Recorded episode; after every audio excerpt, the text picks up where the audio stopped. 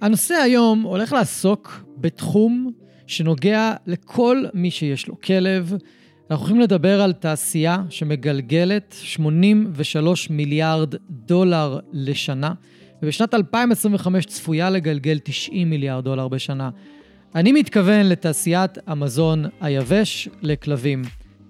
לאורך הפרק אנחנו הולכים לפקפק האם באמת זאת תעשייה שהיא לטובת הכלבים.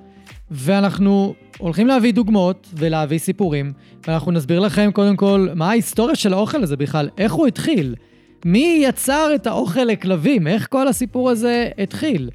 והאם באמת יש פיקוח על חברות המזון? ואם יש פיקוח, אז איזה סוג של פיקוח? האם באמת בודקים מה נכנס לתוך המזון? ואיזה מרכיבים באמת נכנסים שם? ואיזה מרכיבים שמים שם? האם כל מה שכתוב על השק זה באמת מה שנמצא בפנים? והאם זה באיכות שמתיימרים להגיד שנמצאת בפנים? ואיך נכון בכלל לקרוא תווית של מזון לכלבים? מישהו מכם אי פעם הפך את השק וקרא את התווית ובאמת הבין ממנה משהו מרשימת המרכיבים ומאנליזת אבות המזון של חלבון, שומן, אה, לחות, אפר, שימו לב שלא אמרתי פחמימות, כי זה לא נמצא שם אף פעם, אתם צריכים לחשב את זה לבד. ואנחנו נעזור לכם בפרק הזה להבין בדיוק מה נכנס לבטן של הכלבים שלכם. ואם אתם מקשיבים לפודקאסט שלי כבר תקופה, אתם יודעים שתזונה היא אחד המרכיבים החשובים ביותר בעיניי לכל... עבור הכלב שלכם להיות הגרסה הכי טובה שלו, ובלי תזונה נכונה ומתאימה, שום סיכוי שהוא יהיה הגרסה הכי טובה שלו. אז כל הפרק מוקדש לתעשייה הזאת ומוקדש למזון יבש. אנחנו רוצים לעזור לכם לקבל החלטה מושכלת במה להאכיל את הכלב שלכם ואיך לזהות שהאוכל שאתם נותנים לו לא מתאים לו וצריך להחליף, או צריך בכלל לעבור לתזונה טבעית. זה פרק מעניין מאוד, אני הייתי מרותק ממנו לכל אורך הפרק, למרות שאני המראיין, ואני חושב שאתם גם תהנו ממנו. לי שמה, שמתארחת היום בפרק, היא מטפלת ברפואה סינית משלימה, והיא מייסדת הקבוצה Crazy Dog People, שקיימת כבר אה, שמונה שנים בערך. הקבוצה הוקמה כדי להביא את המודעות לנושא של תזונה בריאה וטריה לכלבים. בקליניקה שלי היא מטפלת בעיקר בבעיות התנהגות, חרדה ותוקפנות, ולאורך השנים התחילה לראות את הקשר בין חוסר הזנה לבין מה שאנחנו מגדירים כהתנהגויות לא טובות או לא מתאימות לחברה שלנו. משם היא התחילה לחקור את הנושא לעומק, והיא רואה תוצאות מדהימות בהתנהגות של כלבים ברגע שמשנים את התזונה ומזינים את הגוף כמו שצריך. פתיח קצרצר ואומרים שלום ללי.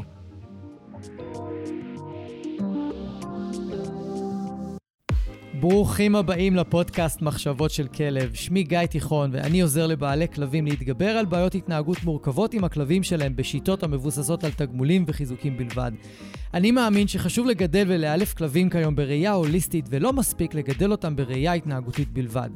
אני מעביר תהליכי ליווי אישיים, סדנאות וקורסים דיגיטליים לבעלי כלבים וגם למאלפים שמחפשים להתפתח ולצמוח. בכל יום שישי יעלה פרק חדש בנושא מרתק, דרכו אלמד אתכם להבין כלבים ברמה עמוקה יותר, מה שיסייע לכם לשפר את הקשר איתם ולחיות בצורה הכי טובה ביחד. אם אתם נהנים מהתוכן, אשמח שתשתפו אנשים אחרים שמגדלים כלבים וגם הם יוכלו ליהנות מהפודקאסט. תודה שאתם מקדישים לי מזמנכם, המשך פתיח קצר ומתחילים.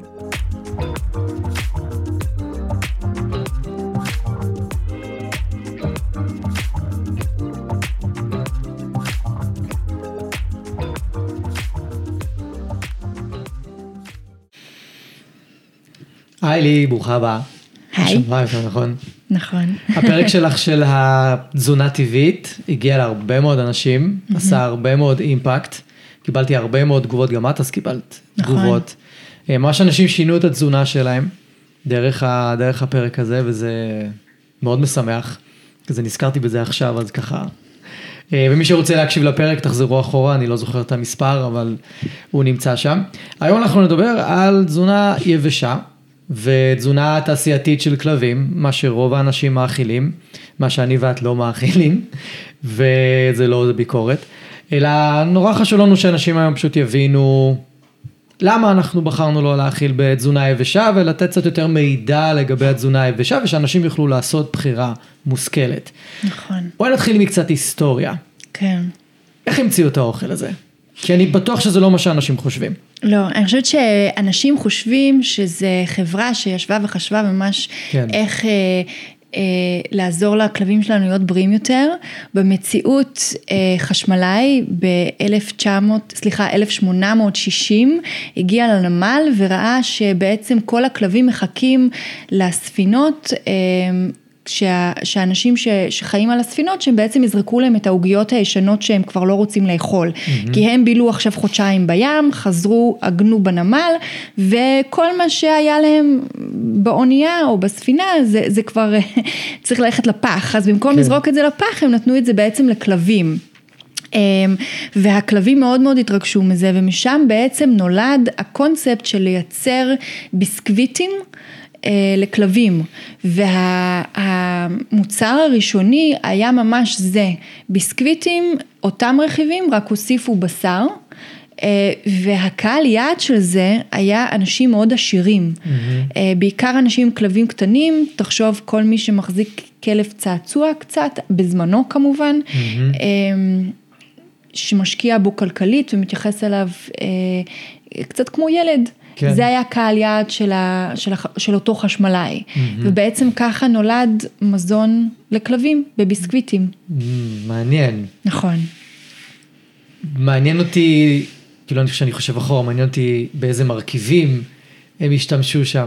הרי זה בטח לא היה המרכיבים הכי טובים ואיכותיים שהיה אפשר למצוא, זה מעניין.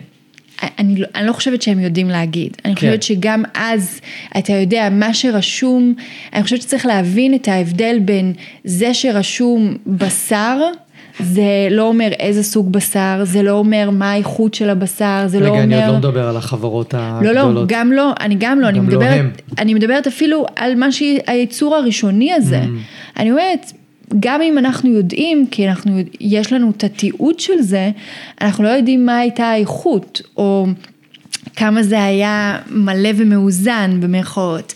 אנחנו רק יודעים שזה היה, מה היו הרכיבים, ופה מסתיים העניין. אנחנו גם לא יודעים מה הייתה התגובה של כלבים לדבר הזה. כן. אנחנו סך הכל יודעים שככה זה התחיל, ומשם בעצם זה התגלגל לתעשייה עצומה. אז מה שאת אומרת לי זה שמי שחשב על האוכל הזה מלכתחילה, זה לא מישהו שאמר לעצמו, היי hey, בוא נמצא ונכין איזשהו אוכל יותר טוב לכלבים. אולי בזמנו זה כן היה יותר טוב ממה שהכלבים היו מלקטים ברחוב, אולי, לא יודע, אבל לא בטוח שזה בא מהמחשבה הזאת. אבל היום אנחנו כאילו לוקחים את זה להיום. יש חברות מאוד מסודרות, מפוקחות, רציניות. נכון. חברות שכאילו, יש להם רמת אמינות די גבוהה בלייצר אה, מזון, יש להם פאשלות, אבל סך הכל יחסית אמינות. והמזון ממש השתפר גם מבחינת מרכיבים. אז מה הבעיה איתו כרגע? אני, אני חושבת שזה נושא כל כך רחב, שאני לא חושבת שיש בעיה, mm-hmm. כאילו, עם התחום הזה, בעיה, כאילו בעיה אחת. אני חושבת שזה מגוון רחב של אה, בעיות שהן... אה, לא בהכרח ספציפיות לחברה ספציפית, כן. אלא זה משהו מאוד מאוד רחב. אם אנחנו נסתכל, אם אנחנו נתחיל מאיך בעצם מייצרים את המזון הזה, אנחנו מדברים על אה, ליקוט של רכיבים, כלומר חברה מחליטה שהיא מייצרת מזון, היא בעצם מתחילה ללקט את הרכיבים שהיא צריכה על מנת לייצר את המזון הזה. Mm-hmm. יש חברות שהן אה, משתמשות בחוות גידול, עד כמה שלחלקנו קשה לחשוב על זה, אמ, אבל יש חברות שמשתמשות בחוות גידול ובעצם משתמשות בבשר טרי, ויש חברות שקונות מצד ג' אמ, נגיד by-product, שזה בעצם אבקה של ייצור של חלבון כלשהו. כלומר, מפעל כלשהו, צד ג', בעצם לקח את הבשר והפך אותו לאבקה וזה מה שהם מוכרים ליצרן שבסוף מייצר את המזון. אמ, יש אה, חברות שמשתמשות בשאריות של כל תעשייה אפשרית, כלומר אם אנחנו זרקנו עכשיו 300 אה, אה, אלף קילו של אה, רכיב מסוים לפח, אז יכול להיות שהחברה הזאת תחליט להשתמש בזה כי זה בסדר למזון כלבים. זה לא מתאים לאנשים, לבני אדם, אבל מבחינתם זה בסדר לבעלי חיים. עכשיו, לא כולם עושים את זה, יש כאלו שבאמת משתמשים ברכיבים טריים, ויש כאלו שמשתמשים בשאריות של כל תעשייה. עכשיו, זה רק ההתחלה של התהליך. Mm-hmm. אנחנו מדברים על, על שרשרת שלמה של, של דברים, ואז אנחנו בעצם אה, נניח שאנחנו משתמשים רק ברכיבים הכי טריים שיש. קנינו את הבשר ישירות מחוות גידול מהשכן ממול. Mm-hmm. אה, לא היה שינוע ב-40 מעלות חום ממדינה למדינה. כן. אה, הכל היה פיקס, באמת הכל הכי פיקס שיש. גם אז אנחנו מדברים על חימום בטמפרטורות מאוד מאוד מאוד גבוהות אה, להרבה מאוד שעות ותהליכי ייצור שבסוף מייצרים כופתית חומה מיובשת לחלוטין. אם אנחנו מדברים על מזון יבש שיושב על מדף בשקית כמובן, לא על פחיות. כן. אמ, ו... ובעצם לא נשאר כלום מהרכיבים הראשוניים האלו שמהם ייצרנו את המזון. אה, ואז אנחנו נכנסים לתחום של ויטמינים ומינרלים. אנחנו צריכים לייצר מזון, או הם צריכים לייצר מזון, שעומד גם בסטנדרטים מסוימים, הוא גם אמור אה, להזין את בעלי החיים, ואז אנחנו נכנסים לאוקיי, אז בעצם אנחנו צריכים בצורה סינתטית להוסיף ויטמינים ומינרלים. כמו קורנפלקס. כן, יכול להיות, כן, כן. מה האיכות של הוויטמינים והמינרלים האלו? מה המקור שלהם? האם הכל סינתטי? האם אתם מכניסים חלק מהם ברכיבים טבעיים? האם יש את הנושא של אומגה שלוש, אני חושבת שזה נושא אה, שהוא מאוד מדובר, אה, אומגה שלוש מתחמצן ביתר קלות, צריך לשמור אותו, צריך להפיק אותו בצורה מסוימת, צריך לשמור אותו בצורה מסוימת, צריך לשנע אותו בצורה מסוימת, ואם לא עושים את כל הדברים האלו, אז אנחנו בעצם מקבלים מוצר שהוא התחמצן. אה, בדיקה דרך אגב של מוצרי אומגה אה, בארצות הברית אה, בדקו 16 מוצרים לדעתי על המדף, מצאו שלפחות רבע מהם התחמצנו וזה עוד לפני שאני קניתי אותם, לפני שפתחתי את הבקבוק. אז רוב המזונות היבשים מכילים אומגה 3 כי זה חשוב. Mm-hmm. אז מה האיכות של האומגה? וזאת דוגמה אחת מאוד קטנה אבל משמעותית. זאת אומרת שיש עוד מרכיבים שמתחמצנים. נכון, ואז אני אומרת אוקיי, אה, וזה התהליך שאני חושבת עליו כשאנחנו מדברים על מזון אופטימלי, עם רכיבים סופר איכותיים, סופר טריים, אה, יצרן סופר אחראי שבאמת אה, עושה את הכל בצורה האופטימלית, גם אז אנחנו בעצם מקבלים מוצר שאורזים אותו. ואז אנחנו מתחילים את השלב של השינוע. המוצרים האלו עוברים בכל העולם, הם טסים בטיסות, בדיוק כמונו. או על אוניות, כן, במכולות. בדיוק. בחום, בשמש. בדיוק, ממש ככה, ממש יכול, מה שאתה אומר. יכול להיות שבועות על מכולה באונייה בדרך לארץ. נכון, בחום מאוד מאוד גבוה. יש מזונות אגב שאי אפשר להביא לארץ בגלל זה, עד כמה שאני יודע, הם פשוט מתקלקלים בדרך. נכון, אז אני אומרת, אוקיי, ואז כמה זמן זה יושב בחנות או אצל היבואן? כמה זמן זה ישב אצל היבואן? כמה זמן זה ישב בחנות חיות לפני שאני באתי לקנות את השק הזה? מה קורה כשאני הגעתי הביתה עם השק ופתחתי אותו? מה קורה לתהליכי חמצון של הרכיבים האלו? אמ, הרבה אנשים קונים שק של 12-15 קילו, למרות שיש להם כלב קטן, כי העלויות, ההפרש בעלויות זה מאוד מאוד משמעותי. Mm-hmm. ואף אחד לא חושב על מה קורה לאוכל אחרי שפתחתי את השק. אז אם אתה שואל אותי על מה הבעיה? מה הבעיה, כן, כזה, זאת הבעיה. זה, זה ממש, כמו שאומרים באנגלית, in a nutshell, זאת הבעיה אה, בצורה הכי מפושטת שיש. וזה מבלי לצלול לתוך התעשייה הזאת, מי מייצר, מה מייצרים, איזה רכיבים, איזה איכות של רכיבים. זה הדבר הכי בסיסי. יש פה בעיה מבחינת ייצור, שינוע, טריות, חמצון רכיבים, איכות רכיבים, אלו הבעיות מבחינתי. אז זאת אומרת שכדי שהמזון הזה יהיה אכיל וראוי למכירה בכלל, שיהיה אפשר למכור אותו כן. לכלבים, אז אחרי שהוא עובר את כל התהליך הזה, בעצם מוסיפים לו מינרלים וויטמינים, ואם לא מוסיפים לו? אז, אז אנחנו אוכלים קורטון. אז כאילו... זה קרטון. אין לזה ערך.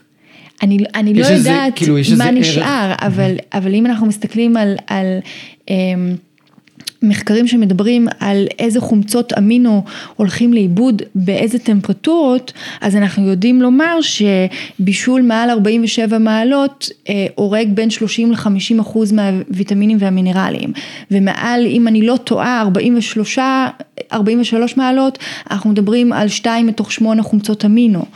כלומר, אנחנו יודעים שדברים הולכים לאיבוד בזמן בישול, אז על פי כמה וכמה שמדובר על בישול לאורך הרבה מאוד זמן בטמפרטורות מאוד גבוהות. אמ, ואז באמת השאלה, מה נשאר? אמ, אני חושבת שהתשובה היא לא הרבה. זהו, אני, אני בטוח שעולה פה איזושהי שאלה אה, להרבה אנשים. אומרים, אוקיי, אבל אני מאכיל את הכלב שלי באוכל הזה. והוא בסדר, והוא הקקי שלו בסדר, והוא נראה בסדר, והכל טוב, והוא אוהב את האוכל, כאילו, אז מה, מה הבעיה? אז כזה, אם עד כדי ככה המזון נהרס, אז למה הכלב בעצם אוקיי, בוא, חי? בואו נדבר על זה רגע. בואו נפרק את זה לחתיכות. מה זה הכלב אוהב את האוכל? אליי... אני שם לו בקערה והוא ניגש ואוכל. אוקיי, אליי מגיעים לקליניקה אנשים עם כלבים שאומרים לי, אני מבקשת מהם למלא שאל, שאלון, ואני חושבת ש-70% מה, מהזמן עונים לי, הכלב אוכל רק פעם ביום, אבל זה מבחירה, הוא אוהב לאכול רק ב-11 בלילה. וכשאני פוגשת אותם אני אומרת להם, האם הוא אוהב לאכול רק ב-11 בלילה, או שהאוכל כל כך לא טעים לו, כל כך לא מטיב עמו, אולי אפילו גורם לו לכאבי בטן או אי נוחות, או, או לא בא לו עליו, שרק ב-11 בלילה הוא נשבר, ובעצם בוחר לגשת לקערה כי הוא התייאש, כי הוא יודע שהוא לא הולך לקבל שום דבר אחר, האם זאת ההגדרה של סבבה לכלב לאכול את האוכל הזה? מבחינת הרבה אנשים, הם לא יודעים אחרת, אז מבחינתם אין פה בעיה. אני פשוט יודעת להגיד שיש פה בעיה, mm-hmm. כי זאת לא בחירה של הכלב. הם הרי לא הולכים לבד למקרר ומוציאים מה בא להם. לאכול. נכון. אמ, אז זה דבר ראשון. יש כאלה שכן. נכון, יש כאלה שכן, שזה כבר בעיה אחרת. מפותחים יתר על המידה ויודעים לפתוח דברים שהם לא אומרים לפתוח. אמ, דבר שני, אה, הכלב נראה טוב. מה זה צואת, או הצואה תקינה? מה זה צואה תקינה? שוב, רוב הכלבים שמגיעים אליי, כשהם אוכלים מזון יבש, עושים קקי ארבע פעמים ביום. כמות הצואה אה, היא שקית ומעלה. כלומר לפעמים הם צריכים או לעשות אקרובטיקה עם היד כדי להצליח להרים את כל הקקי, או שהם משתמשים בשתי שקיות כדי להרים את הקקי. ארבע פעמים ביום, אם אנחנו נסתכל על, ואני מדבר, מבינה שיש כלב גדול יותר, קטן יותר, והקקי בהתאם לגודל. אבל הרבה פעמים אני אומרת להם, תסתכלו על כמות האוכל שנכנס לכלב, וכמות הקקי שיוצא מהכלב. אם הכמות זהה או דומה, איפה משהו נספג ב, ב, באמצע, כאילו איפה תהליכי הספיגה. Mm-hmm. עכשיו, אנחנו יודעים להגיד שכשכלב עובר לתזונה טבעית, אחד הדברים שבעלים בשוק מזה. בשוק, גם נבהלים חלקם, זה פתאום הכלב עושה קקי פעם, פעמיים ביום, וזה קקי מצומצם, ואני מרים את זה בלי בעיה, זה שניים שלושה גלילים, וככה אמור להיות קקי של כלב. שאוכל תזונה ביולוגית שמתאימה לו. ש, שמתאימה לו, ש, כן. שמשהו נספג בגוף, כן. ולא מה שנכנס עובר איזשהו תהליך ויוצא מהצד השני. כן. אז זה הדבר השני שחשוב לי להדגיש. דבר שלישי, מה זה כלב בריא? אני כן. רואה הרבה כלבים שעל פניו מוגדרים ככלבים בריאים, מבחינתי הם לא בריאים. כלבים עם נשירה מטורפת שהיא לא מותאמת לעונה, כלבים עם ריח גוף נורא נורא חזק, mm-hmm. זה לא, זה לא מה שאמור להיות. Mm-hmm. כלבים אה, עם דלקות אוזניים כרוניות, אה, או עם הפרשות מהעיניים, או אלרגיות. אה, אלרגיות, או אם אתה נוגע בכלב שלך, ואחרי זה אתה צריך ללכת לשטוף ידיים, כי הידיים שלך בצבע שחור ויוצא מזה סוג של ג'יפה, זה לא אמור להיות ככה. אז כשאתה אומר לי כלב בריא, או אומרים לי הכלב שלי סבבה לגמרי, אנחנו, אני חושבת שיש פערים בקריטריונים של מה סבבה ומה לא. כן. ואם זה מחזיר אותנו למזון, אז אני אומרת, אלו מבחינתי הקריטריונים לבדוק אה, האם המזון הזה באמת עושה טוב לכלבים שלנו.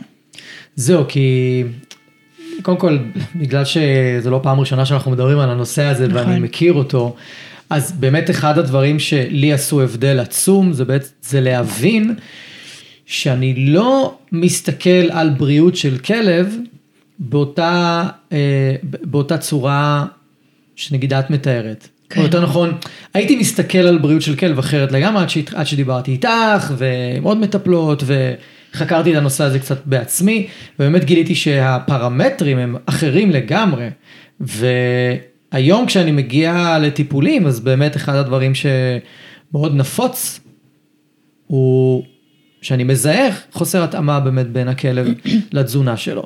ממש אפשר, אפשר לראות את זה בצורה מאוד, אה, מאוד ברורה. אז אני רוצה ככה להעלות עוד כמה נקודות מההיכרות שלי עם, ה, עם התחום, שלי באופן אישי יש קושי עם זה, ואני אשמח שאת גם אה, ככה, ככה תפרטי. אני מניח שהרבה לא מכירים את הסרט פטפולד, וזה סרט פשוט מעולה, שכדאי מאוד מאוד מאוד לראות אותו. אני אשים קישור בתיבת טקסט למטה, יש אפילו אתר שאפשר לראות את זה בחינם.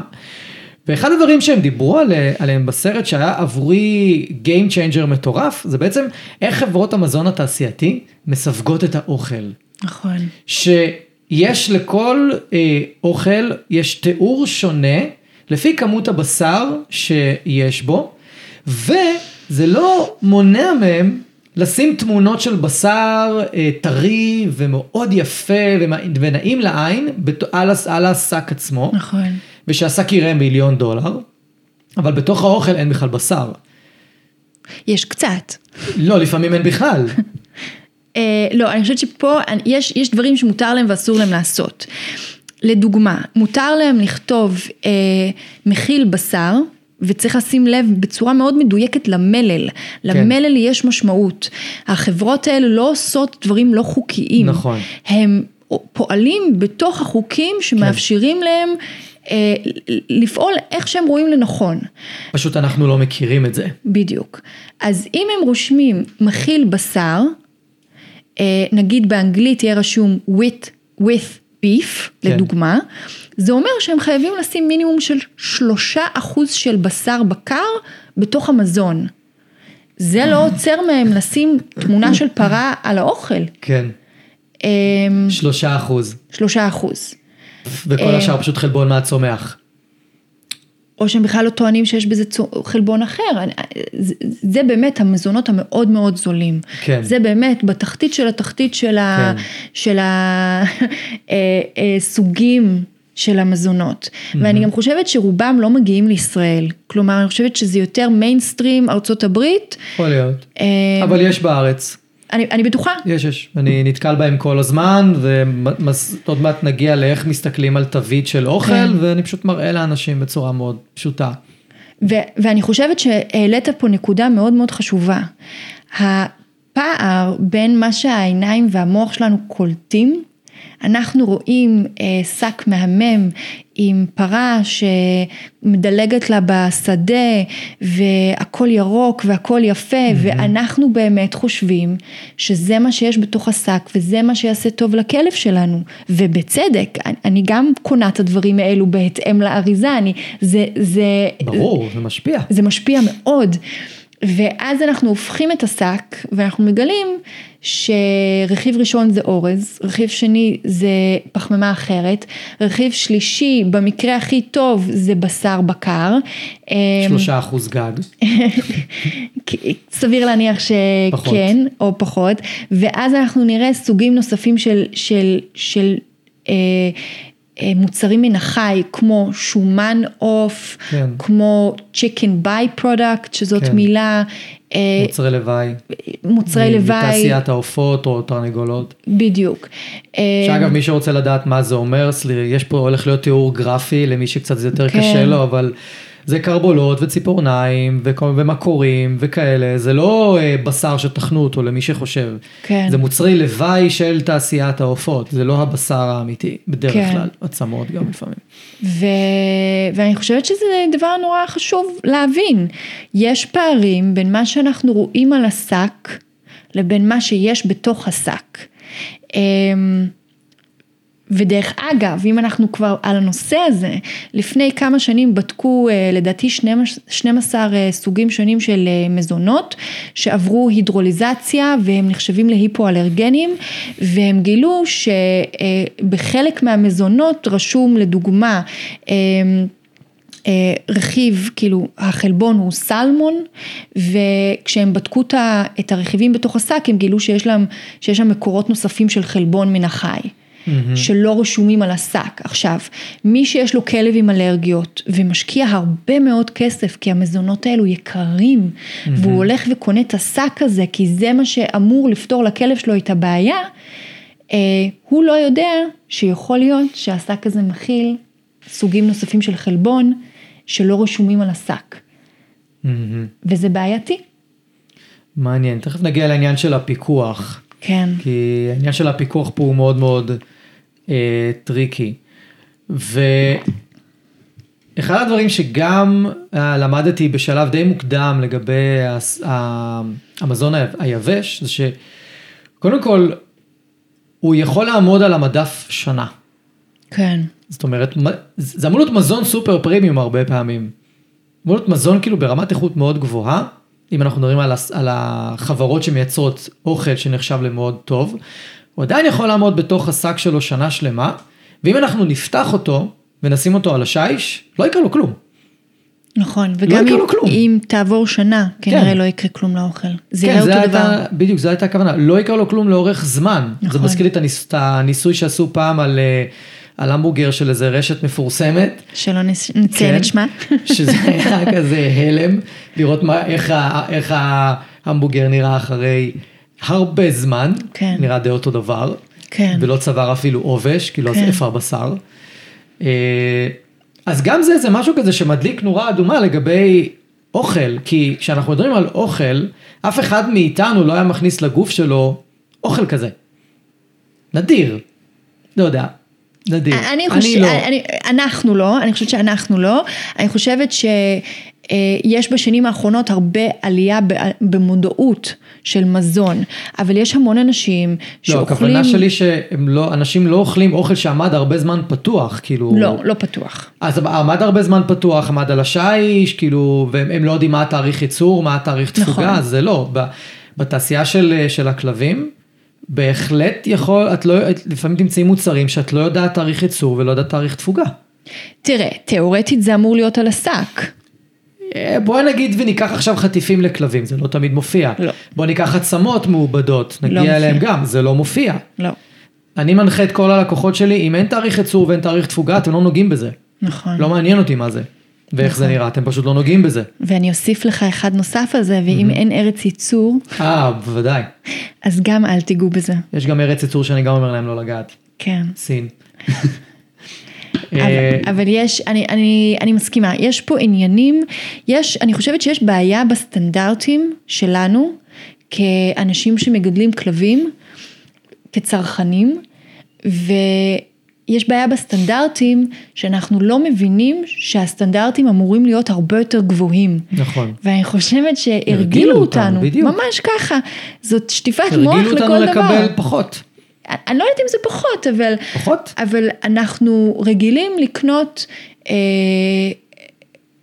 אוכל ב-X כסף לכלב שלנו, וכל דבר מעבר הוא נראה לנו לא הגיוני. נכון. נכון, אני אזכיר לך משפט שאמרת בפרק הקודם. אוכל לא אמור להיות זול. כן. אני עומדת מאחורי המשפט הזה. לגמרי. אני, אני- אני אשתף גם שאחותי בדיוק סיפרה לי, יש להם גורה בת אה, שישה, שבעה חודשים, ובעלה הגיע הביתה מערב שהוא נפגש עם חברים, והם מאכילים כמובן תזונה טבעית, אה, והוא אמר לה, מה? כל החברים שלי קונים אוכל לכלבים שלהם ב-20 דולר לחודש וואי. ב Aldi, שזו איזה רשת כזה כמו סופרמרקט, ולמה אנחנו מוציאים כל כך הרבה כסף על אוכל? ואחותי ענתה לו, אין בעיה, אתה תתקשר לאחותי ואתה תגיד לה שאנחנו עוברים למזון יבש שרכשנו בסופרמרקט, שאפילו לא של משהו איכותי. כן. ופה הסתיימה השיחה כמובן. אבל אני חושבת שזה ממש ככה, יש חוסר הבנה של מה המזון אמור לעשות עבור החיות שחיות איתנו. אז אני, אני רוצה רגע שנעשה איזשהו סיכום כזה, כי דיברנו על הרבה דברים של מה הבעיה שלנו בעצם עם מזון תעשייתי. אז נ, נגיד רגע ונסכם את זה שקודם כל ה- המזון עצמו, ברוב המקרים, אני אגיד את זה בעיניי, הוא לא איכותי בכלל. וקודם כל הוא מאוד מעובד, הוא מעובד למוות. כן. למוות ברמה שאם הוא לא עובר עוד מניפולציות, שאמרנו הוספה של ויטמינים ומינרלים ו- ועוד כל מיני דברים אחרים, הוא לא ראוי למאכל, גם לא לכלב. נכון. ואז אחרי שכבר הוא נכנס לשק ומתחיל לעבור שינוע, הוא כבר אז מתחיל לאבד המון המון מהערכים שלו, הוא מתחיל לאבד מה, אה, מהתועלת שלו. נכון. ואז עכשיו, אה, אנחנו, נגעת בעוד נקודה ממש בקצרה, של החברות האלה יכולות לא להגיד את כל האמת לגבי מה יש בתוך השק מבחינת המרכיבים. נכון. ויש אפילו דוגמה על זה בגוגל למי שרוצה לבדוק, אבל הם לא בהכרח מחויבים, או יש איזושהי בעיה עם, ה, עם הדבר הזה. שאנחנו לא בהכרח יודעים מה יש לנו בתוך השק. נכון. אני גם חושבת שצריך להסתכל על פס ייצור. פס ייצור, של, להקים מפעל זה הרבה מאוד כסף. כלומר, אני במפעל שלי, אם הייתי מקימה מפעל, לא הייתי מייצרת רק סוג אוכל X. נכון. סביר להניח שאני הייתי משתמשת אה, במפעל שלי לייצר עשרה, עשרים, שלושים סוגים של מזונות. ואז... אה, לחברות שונות גם. יכול להיות, יכול להיות שגם את זה הייתי עושה, כי המפעל שלי לא אמור להיות דקה כאילו לעמוד נכון. בשקט, כי, כי כל דקה זה אני מפסידה כסף. אמ, אז לעשות cross contamination של אה, סוגים שונים של חלבון, זה מאוד מאוד קל. כמו שהיום דרך אגב, אם אנחנו מסתכלים על, על אה, כל מיני קרקרים, יש אה, קרקרים שרשום עליהם ללא גלוטן, ורשום מיוצר בפס ייצור נפרד, ויש חברות שלא יכתבו את זה, והם יכתבו, ולמרות שברכיבים אין גלוטן, הם יכתבו עלול להכיל גלוטן, סומסום וכל מיני אה, אלרגנים. כן. והם רושמים את זה כי זה לא מיוצר בפס ייצור נקי, ולדעתי זה גם מה שקורה אצל מזון כלבים, כלומר במפעל אחד מיוצרים כמה סוגים שונים של מזונות, ולכן אה, מאוד קל שמשהו יעבור משק אחד לשק שני. עכשיו, יש מצבים שבהם זה לא קריטי.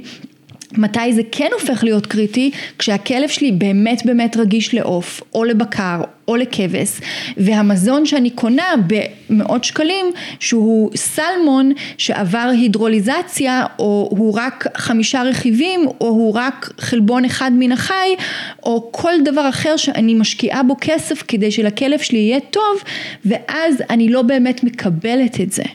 עכשיו, אם אנחנו רגע נקפוץ למזון טרי, שזה, אנחנו לא עוסקים בזה היום, אבל אני רק רוצה לתת את ההבדלים. אם אנחנו עוסקים במזון טרי, יש לי את האפשרות ללכת לקצב, לקנות קילו עוף או לקנות קילו בקר, יש לי אפשרות לקפוץ ליפו, ללכת לדייג ולקנות קילו סרדינים. אז אני יכולה להגיע הביתה, לבשל או לא לבשל זה לא רלוונטי, אבל אז אני יכולה להוסיף לזה אם בא לי קינוע, קישור ואפונה. וייצרתי ארוחה לכלב שלי שבוודאות מכיל רק שלושה ארבעה רכיבים. אין את האפשרות הזאת עם מזון יבש. נכון, כי, נכון, וזה, את מעלה כאן נקודה ממש ממש חשובה, שהרבה פעמים אנשים אומרים, כן, הוא רגיש לעוף, אז אנחנו נותנים לו מזון של עוף, אבל יש עוד כל כך הרבה מרכיבים נכון. באוכל, איך אתם יודעים שזה עוף, ואז הם נותנים לו עוף טרי, ומגלים שהכלב לא רגיש נכון. לעוף טרי בכלל. נכון. הוא כאילו הוא סבבה לגמרי, יש כאלה שכן. וגם ואז יש- הרגישות יכולה להיות לחומרים המשמרים. בדיוק. הרגישות יכולה להיות לוויטמינים והמינרלים הסינתטיים. הח- הרגישות יכולה להיות בכלל כי אה, השתמשו בחומרים מסוימים בתוך האוכל אה, שלא אמורים להיות שם. כלומר, כשהכלב רגיש למזון יבש, האופציות למה בדיוק הוא רגיש, זה המון המון אופציות. לעומת, כמו שאמרתי, ארבעה רכיבים, אין פה הרבה עם מה לשחק. כן. תחליף את הקינוע באורז לבן, תחליף את הקינוע בדוחן, תחליף את העוף בבקר, ו, והנה אתה עושה לעצמך אה, מבחני מזון לאלרגיה כן. בצורה די קלה. כן. אז יש לנו הרבה תלונות והרבה ביקורת, כן. ואחת הטענות נגד זה שבעצם מדובר על חברות שנמצאות תחת פיקוח, והן לא יכולות לעשות מה שהן רוצות. או יש פיקוח בקיצור. נכון, אבל אז צריך גם להיכנס ולהבין מה המשמעות של הפיקוח. ואני חושבת שדוגמה מאוד טובה לזה, זה הנושא של אה, הקטגוריה של 4D. דיברנו על זה לדעתי גם פעם קודמת. בואו נזכיר לאנשים. כן, אז קטגוריה 4D זה אומר שהיה מותר בעבר עד 2019, שזה לפני שלוש שנים בלבד, שזה כלום. שזה כלום. היה מותר להכניס למזון שלנו חיות שלא מתו משחיטה. עכשיו, כדי שאנשים יבינו מה זה, אני אפרט, זה קצת מגעיל, אבל מדובר על אה, פרה חולה, פרה עם מום מולד, פרה אה, שהרדימו אותה עם חומר, הרדמה. כלומר הרדמה. עכשיו, למה אה, התעוררה אה, סערה מסביב לנושא הזה? כי כלבים התחילו למות. התחילו למות לא מהאוכל, אלא מהחומרים שהשתמשו בהם כדי להמית חיות. ואז בעצם התחילו להעלות את הנושא הזה, ואז ה-FDA שינה את החוק ואמר, אין יותר, אי אפשר להשתמש בקטגוריה הזאת, הקטגוריה הזאת פסולה. עכשיו, אמ, אז כשאנחנו אומרים פיקוח, צריך גם להבין מה רמת הפיקוח. עכשיו, לי אין שום דרך לבדוק, אני, אני נאלצת להאמין ואני לא יכולה ללכת לבדוק, כלומר אני יכולה, אבל זה יעלה לי מאות שקלים אם לא אלפי שקלים, אמ, מה באמת יש באוכל שאני מאכילה. כשאני הולכת וקונה עוף, קילו עוף, אני רואה שזה עוף, אם יש לזה ריח רע, אני זורקת לפח. נכון. או חוזרת לקצב ו- ו- ואומרת לו, בבקשה תביא לי משהו אחר. נכון. פה, בגלל הצורה ש, שבה משווקים לי את זה, הכופתית החומה הזאת, יש פה אמון מאוד גדול. אני נאלצת להאמין שאם אתה אומר לי שזה מכיל 70% בקר, 10% ירקות, 20% פחמימות, אכן זה מה שיש במזון. ואין לי שום דרך איך לבדוק את זה, חוץ מלשלוח את זה למעבדה ולשלם אלפי שקלים על זה. לגמרי, ו... ואם אנחנו רוצים לתת איזושהי דוגמה לאפס פיקוח, אז למשל, יש את המוצרים שמגיעים מסין. נכון. אין כמעט פיקוח על מה שמגיע משם. כאילו מי שחושב שיש פיקוח על המפעלים ומה הם מייצרים, אז אה, הוא טועה. ואני אתן את הדוגמה הכי הכי הכי טובה שאפשר לתת היום. נכון, יש את העצמות שהולכים וקונים, את העצמות המיובשות שהולכים וקונים בחנויות, בתפזורת, אף אחד לא יודע מתי ייצרו אותם, אף אחד לא יודע מה זה בכלל. אז הרבה מהעצמות האלה זה בכלל אה, מגיעות מסין, מתעשיית האור בכלל של סין. וכדי להנדס את זה בצורה שהן נמצאות, הן צריכות לעבור תהליכים מזעזעים, שכוללים דבקים תעשייתיים וחימום ומלבינים תעשייתיים כדי שזה יהיה לבן, כי האור הוא לא לבן, נכון. וזה לא חלב, וזה לא כל מיני דברים כאלה, ולא סידן ולא שום דבר, זה מלבינים. ובגלל שזה מגיע מתעשיית האורות, ולא מתעשיית המזון של סין, אז בכלל תעשיית המזון לא מפקחת על הדבר הזה. תראה, אני, אני וזה נמכר ב- ב- בכל החנויות ומלא מלא בעלי כלבים מאכילים את זה. אני נכון. שגיליתי את זה לפני אי כמה שנים, הדברים האלה לא דורכים אצלי בבית, ימות העולם. כן. אני, אני מבחינתי, החלק הבעייתי זה, זה אפילו לא הפיקוח. אמ, זה עצם זה שזה מכיל דבק. כלומר, אני קונה משהו בצורה שנראית כמו עצם, כי זה מה שהיצרן הבין שהמוח שלי קולט כאוכל, כן. ואז הוא מתחיל לייצר אוכל במרכאות, אמ, או, או משהו בצורת אוכל, וזה בעצם דבק. כלומר, אני נותנת להם אור מעובד עם דבק. אמ, ונותנים את זה לאלפי כלבים. נותנים את זה, וזה בסדר לתת. כן. כי זה לא טרי. זה, כאילו, זה בסדר. כן. אז, אז מה בעצם הפיקוח שכן יש על החברות מזון? מה, על מה הן כן מחויבות? אני, כאילו יש לי זיכרון מהסרט של פטפולד על מה הם מחויבים, אבל... תראה, יש, זה מאוד תלוי גם, נגיד אם אנחנו מסתכלים על ארה"ב, זה מאוד תלוי במדינה. Mm-hmm. כל מדינה מפקחת על משהו אחר, לכל mm-hmm. מדינה יש את החוקים משלה. יש את ה-FDA, mm-hmm. שהם איזשהו אה, גוף עליון שמפקח, אבל, אבל השאלה היא מה זה, אנחנו יכולים להיכנס לדקויות של מה זה פיקוח. השאלה היא מי באמת בודק, מי באמת נוסע למפעל ובודק. זה, זה פיקוח, זה הכל טוב ויפה, כל עוד מישהו באמת עושה את הפיקוח, כל עוד מישהו הולך ובודק שמה שיש בתוך המזון זה באמת מה שיש בפנים ושכשהם, כשחברה מסוימת אומרת שהיא אה, שמה את הוויטמינים ואת המינרלים לפי סטנדרטים לדוגמה של אפקו, האם מישהו הולך ובודק שזה מה שהמזון מכיל? התשובה היא כנראה שלא. כאילו יש מדינות שהן מחמירות יותר ויש מדינות שהן מחמירות פחות, אבל אם אני הייתי יצרן, ואני מודה, אני לא הייתי פותחת מפעל במדינה מחמירה, אני הייתי פותחת מפעל במדינה שלא מחמירה, שלא יבואו לבדוק את האוכל שלי, מה אני צריכה את הבלאגן הזה? לגמרי, אם אנחנו רוצים לתת דוגמה, דיברנו על זה ב... לפני, לפני שהקלטנו, כן. דיברנו על הדוגמה של בלו אה, בפלו. נכון. שבעצם הם פרסמו שהם שמים משהו באוכל, כן. נכון? ואז חברה אחרת כן. החליטה, בגלל שהחליטה לתבוע אותם, כי אמרת שנגסו להם ב... בדיוק. בזה. שזה, שזה בעיניי דוגמה מאוד טובה. אה, פיורינה טבעה את בלו בפלו, והסיבה שהיא טבעה זה שהיא טענה שיש פערים בין מה שהם משווקים ומה יש באמת באוכל.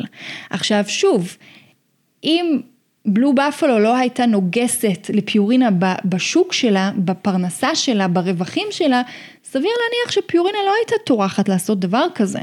אבל עצם זה שיש פה פגיעה כלכלית אה, גרמה לה לעשות את הצעד הזה. כמובן אחרי זה היה תביעות נוספות וזה איזשהו כדור שלג שהתחיל. אבל צריך להבין ש...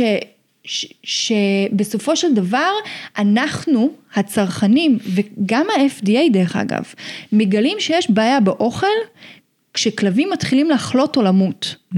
לרוב.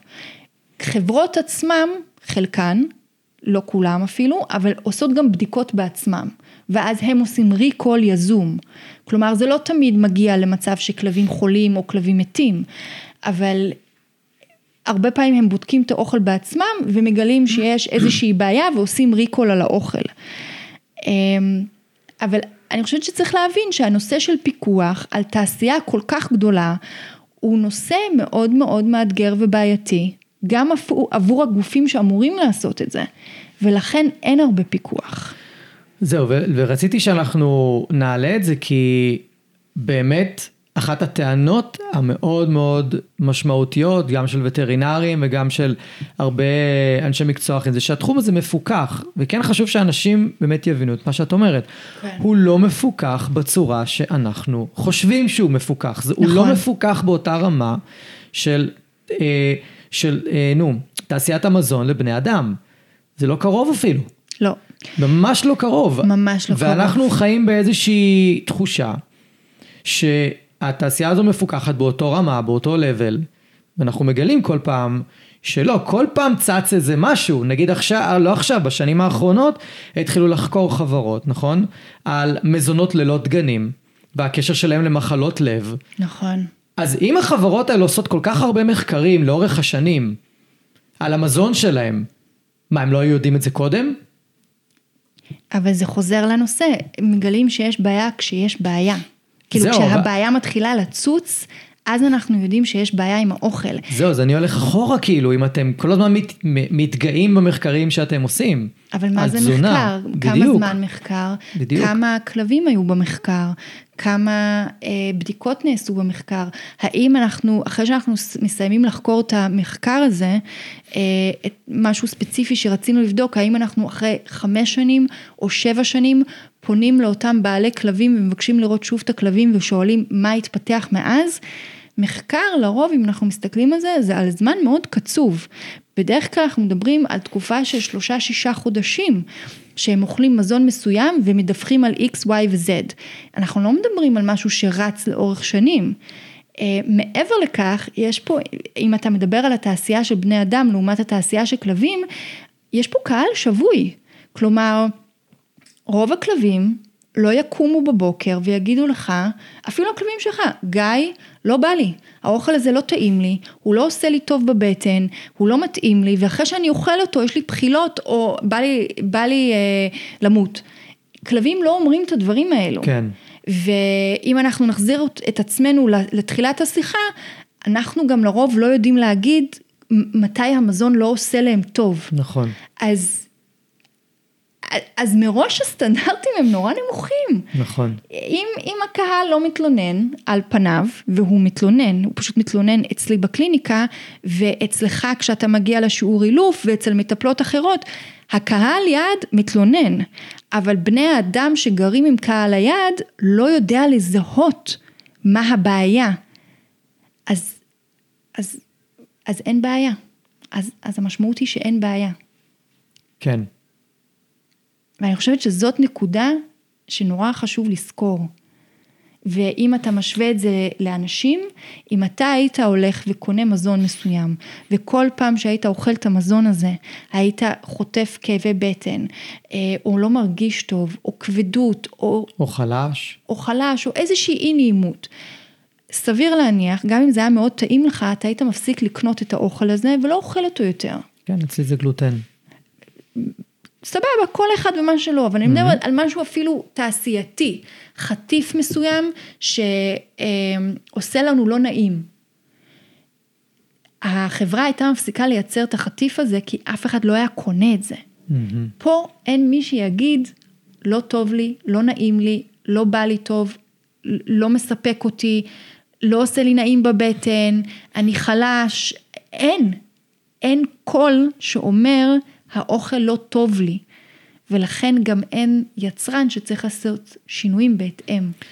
כן, ואפשר גם לומר שגם אנחנו בני אדם קהל שבוי. כי בתכלס, מאז שפתחנו עיניים, לפחות הדור שלי, שלך, ואפילו בני 50-60, אבל שם אולי זה קצת מתחיל להתפצל, תלוי גם מאיפה הם באו אגב, כן. אם הם גדלו בארץ או גדלו במדינות אחרות. מאז שאנחנו קטנים, אז אנחנו זוכרים כלב אוכל אוכל יבש. נכון. הוא לא אוכל משהו אחר, ויותר מזה, אסור לתת לו אוכל של בני אדם, כאילו ממש הכניסו לנו לראש בצורה מאוד מאוד מאוד אה, אה, קפדנית ועקבית, מה הכלב אמור לאכול ומה הכלב לא אמור לאכול, ואז אנחנו כקהל שבוי שראה את זה מאז שהוא קטן, נכנסים עוד יותר לשבי, כי אין לנו כוח להכין לכלב אוכל. ואין לנו כוח להתעסק נכון. עם כל הדבר הזה, אנחנו פשוט רוצים לתת לו את האוכל ושחרר אותנו, וזהו. נכון. אני, אני אגיד את האמת, אם אני הייתי יכול להאכיל את עצמי ככה במזון טוב, הייתי עושה את זה ב- בוודאי, במקום לשבת עכשיו שעה להכין אוכל במטבח, ברור. גם אני. בוודאי, אין ספק. גם אני. אבל זה לא עובד ככה, מה לעשות? הגוף שלנו אומר לנו, והגוף גם של כלבים, כמו שאמרת, ברגע שיודעים לראות את זה, מראים חד משמעית מה טוב ומה לא טוב, פשוט צריך ללמוד לראות את זה. נכון. אז אנחנו עוד מעט נדבר על איך אפשר לדעת אם מזון הוא לא מתאים, מה הסימנים. אבל בואי נעזור עכשיו לאנשים, אני רוצה שנעזור להם איך לבחור מזון. אז דיברנו על כל מיני דברים, אבל נגיד מישהו בא ואומר, אוקיי, אני הולך להכין מזון יבש, כאילו הכיף שלי סבבה. הוא אוכל נראה טוב, הכל סבבה, הוא לא עושה 4-5 קקי ביום, הכל סבבה. כאילו, ויש שלבים כאלה, זה לא ש... נכון. שזה מופרך לגמרי. אז איך בכל זאת הם יכולים ללכת לחנות חיות ולבחור אוכל באמת, כאילו, נגיד נורמלי ואפילו מאוד איכותי? לפי מה? אוקיי, okay, אז אני חושבת שדבר ראשון שצריך לעשות, זה כשאנחנו הולכים לחנות חיות, אנחנו צריכים לקחת בחשבון שאנשים שם מוכרים אוכל. כלומר, זה עסק לכל דבר, ו, ו, וכשהמוכר אה, מציע לנו הצעות, צריך לשאול אותו מה הידע שלו. ואני לא אומרת את זה בזלזול, כי יש אנשים שעובדים בחנות ויש להם המון ידע. נכון. אבל יש גם כאלו שהתחילו לעבוד לפני שבוע, המנהל אמר להם שזה האוכל הכי טוב, ואין למוכר הזה את האפשרות באמת לתשאל אותנו אה, מה מתאים לכלב שלנו, ובהתאם לזה באמת להתאים את המזון הכי נכון. Mm-hmm. אז זה דבר ראשון שאני חושבת שצריך לקחת בחשבון. הבן אדם שאתם פוגשים בחנות חיות, הוא לא בהכרח... איש מקצוע. איש מקצוע, או עם יותר ידע ממך. כן. זה דבר ראשון. ואני באמת לא אומרת את זה בזלזול. לא, אבל... זה, זה המציאות, זו האמת, אני כן. ממש מסכים עם זה. בדיוק. אז אני חושבת שזה דבר ראשון שאנחנו צריכים לחשוב עליו. דבר שני, אנחנו צריכים, אה, לדעתי האישית, תמיד, תמיד, תמיד להסתכל על, ה, על הלייבל באנגלית. על ללכת, התווית. על התווית, כן. תווית מרכיבים. תווית מרכיבים. אם היבואן שם על זה תווית בעברית וזה מסתיר, תבקשו לראות שק שזה לא מסתיר. אם אתם לא מצליחים לראות, תיכנסו לאתר, לוודא שאין פערים בין מה שכותבים באנגלית לבין מה שכותבים בעברית. כי הרבה מהדברים נאבדים בתרגום, כי יש דברים בעברית שאין להם משמעות. לדוגמה, chicken by product, chicken meal, מה המשמעות? האם, איך אנחנו כותבים את זה בעברית? אמ, וברגע שאנחנו יודעים לזהות את הדברים האלו באנגלית על הלייבל, אנחנו בעצם מצליחים לפענח יותר טוב מה יש בשק. אז זה דבר שני. דבר שלישי, אה, סדר יורד של רשימת רכיבים. הרכיב הראשון הוא תמיד הרכיב העיקרי, אבל צריך להסתכל על כל הרכיבים, כי יש פרקטיקה שנקראת פיצול רכיבים, שחלק מהיצרנים עושים, לא כולם, אבל חלק משתמשים בזה, ומה שהם בעצם עושים זה מפצלים. כלומר, הם ישימו רכיב ראשון עוף, רכיב שני יהיה אה, אורז, חום, רכיב שלישי יהיה אה, סוג של אה, דגן, אה, עוד סוג של דגן, עוד סוג של דגן, באמצע הם ישימו אולי קצת אה, חלבון נוסף, ובעצם אם אנחנו נחבר את כל, ה, את כל התמונה הזאת, אנחנו נגיע לסך אה, של 20-30 אה, אחוז של, של בשר ו-28 אחוז אורז, 28 אחוז חלבון אחר, אה, דגן אחר ו- ו- וכן הלאה. אתה מבין מה אני, למה אני חותרת? כן, שבסופו של דבר מה שיש בתוך השק זה בעיקר דגנים. בדיוק. בעיקר אורז, חיטה, תירס או מה שהם שמו, שמו שם. כן. בעיקר פחמימות. ולא באמת בשר, כמו שאנחנו מצפים שיהיה בתוך השק, שאגב, זו ציפייה כמעט של כולם. נכון. הם בהלם שאני מראה להם את זה.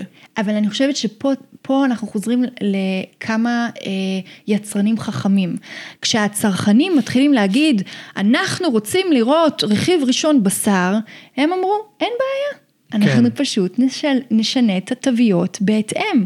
כן. ואז אנחנו גם נראה תוויות יותר מורכבות, mm-hmm. שיהיה רשום רכיב ראשון בקר, רכיב שני אפונה, רכיב שלישי אורז, רכיב רביעי אבקת אפונה, רכיב חמישי חלבון אפונה, ואז בעצם כל השק הוא כמעט אפונה, mm-hmm. אבל בגלל שהם פיצלו את זה, אז הם עדיין יכולים לשים את הרכיב הראשון בתור בקר, כן. או עוף, או כל דבר אחר. ואז בעיניי זאת הטעיה לכל דבר. כן. זה לא לא חוקי, זה חוקי לחלוטין, אבל זה להטעות. וזה מגיע ממקום שבו הצרכנים דורשים לראות רכיב ראשון אה, חלבון מן החי, כן, כן? ואין להם באמת אפשרות לייצר את זה. נכון, אם מי שתוהה למה זה כי זה המרכיב הכי יקר בשק. ואם עכשיו חברות המזון היו עושים מזונות של 60-70 אחוז בשר אמיתי, השקים היו עולים לנו 500-600 שקל. נכון. הם לא היו עולים לנו 350 השקים המאוד מאוד טובים. נכון. זה, זה המציאות, ואז, אה, כש, ואגב, איך אפשר לדעת את זה הכי בקלות? מה באמת יש בשק? רשימת... אה, אה, אנליזה. אנליזה, כן. נכון. אנליזה. נכון, אבל גם אז צריך להיזהר, כי כשרשום חלבון, אז אנחנו לא יודעים אם מדובר על אה, חלבון מן החי, יכול להיות שמדובר גם על חלבון מן הצומח. בוודאות, זה, זה כאילו, זה אחוז חלבון של כל, ה, של כל מה שיש בשק, גם מן הצומח, גם מן החי. נכון, ואז... אמ, וזה שוב, זה דברים שנאמרים לנו, אנחנו הולכים לגינת כלבים, או אנחנו יושבים על הספסל בפארק, ואנחנו פוגשים מישהו והכלב שלו נראה מצוין, והבן אדם אומר, אני מאכיל את הכלב שלי רק בשק של חברה X, ואני מאכיל רק 32 חל... אחוזי חלבון, ו... וכן הלאה וכן הלאה, ואז הבן אדם אומר, וואלה, גם אני רוצה שהכלב שלי ייראה ככה. ואז הוא הולך לחנות ומגלה שהשק הזה עולה 450 שקל, ולא בא לו.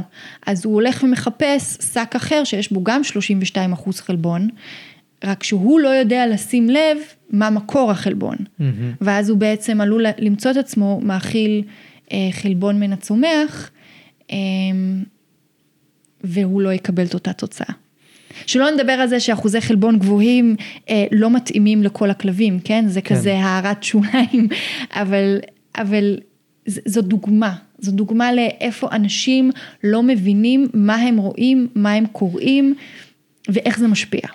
כן, ורק כדי לסבר לאנשים את האוזן, כמה אחוז חלבון יש במזון טרי של אחת החברות שיש בארץ, את זוכרת? אחוז, לא, חלבון בשרי? אני לא יודעת, אני יכולה להגיד לך על מזון נע. עוף mm-hmm. זה משהו כמו 23 אחוז חלבון. שזאת הטעות הכי גדולה, אנשים חושבים ש-100% עוף זה אומר 100% חלבון, חלבון. לא. זה לא, 100% עוף עדיין יהיה 23% חלבון, בקר זה טיפה יותר גבוה, לדעתי זה לכיוון ה-26, קירש הטריה זה משהו כמו 16%, mm-hmm. ולכן הוא מאוד מתאים לכל מיני אה, תפריטים טיפוליים למיניהם, כשיש צורך בזה, אה, אז אני לא חושבת, שצריך להיות אחוזי חלבון כאלו גבוהים. כלומר, שזאת גם בעיה, כי אז מה נשים באוכל במקום? בדיוק, ומי שקונה היום את החברות שמוכרות, אז זה אפילו פחות מ-23, כי יש שם עוד דברים, יש שם גם עצם, ויש שם גם קצת ירקות, ו- וכאילו, זה, זה לא מגיע ל-23 אם זה, אם זה עוף, וזה בסדר גמור. כן. זה לא אמור להיות באמת בכמויות הגדולות האלה. ומה ש... אני אגיד לך מה לי הכי, מה שהכי משגע אותי, ב... כשאני הופך את השק, כאילו, אם אנחנו רגע צריכים לעשות סדר במה שאמרת, אז אם, אם נכנסתם לחנות ח... לחיות והמליצו לכם על אוכל, הדבר הראשון שאתם רוצים לעשות זה להפוך את השק. נכון. זה הדבר הראשון, לקרוא את התווית באנגלית. לא מעניין אתכם מה אומרים לכם. ואז כשקוראים את, ה... את התווית, מה אנחנו רוצים לראות שם? שזה נחשב למזון שכאילו אני אתחיל לחשוב על לקנות אותו? כן.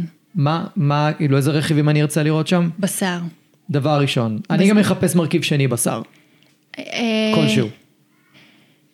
כן. אין הרבה, אבל יש. אין הרבה, יש, הם בדרך כלל הרבה יותר יקרים. נכון, אני אחפש אותם. כן, נכון. אבל אני חושבת ש, שיש משהו, אנחנו, יש משהו אה, מקולקל אני אגיד, אה, בזה שאני צריכה דוקטורט כן. בלקרוא תוויות של מזון אוכל, כאילו מזון לכלבים, אוכל לכלבים. כן, ברור, אבל בואי שנייה נעזור להם. מה, מה הם כן יכולים לחפש? תראו, זה הכל עניין של מה אני מעוניינת להכיל. אה, לי אין בעיה עם להכיל פחמימות. אני, אמ, אני, אני לא חושבת שלא אמור להיות פחמימות באוכל של הכלבים שלנו, אני חושבת שיש כלבים שזה מתאים להם יותר, ויש כלבים שמתאים להם פחות. Mm-hmm. אז אני לא שוללת אוכל בגלל שהוא מכיל אורז לדוגמה. כן. אמ, אבל אני כן חושבת שאנחנו צריכים לשים דגש על מה מתאים לכלב, ואז אנחנו חוזרים ל... תבדקו מה הכלב שלכם צריך. האם הכלב שלכם כלב מאוד ספורטיבי? אני הייתי, שבפעילות מאוד גבוהה, בגיל צעיר, אז הייתי יכולה לבחור אוכל עם אחוזי חלבון מן החי גבוהים יותר. ואז אני אחפש באמת מזון עם רכיבים כאילו שרשום יותר, יותר בשריים. יותר בשריים. Mm-hmm. האם הכלב שלכם בן עשר ואין לו מה לעשות עם כל החלבון הזה. Mm-hmm.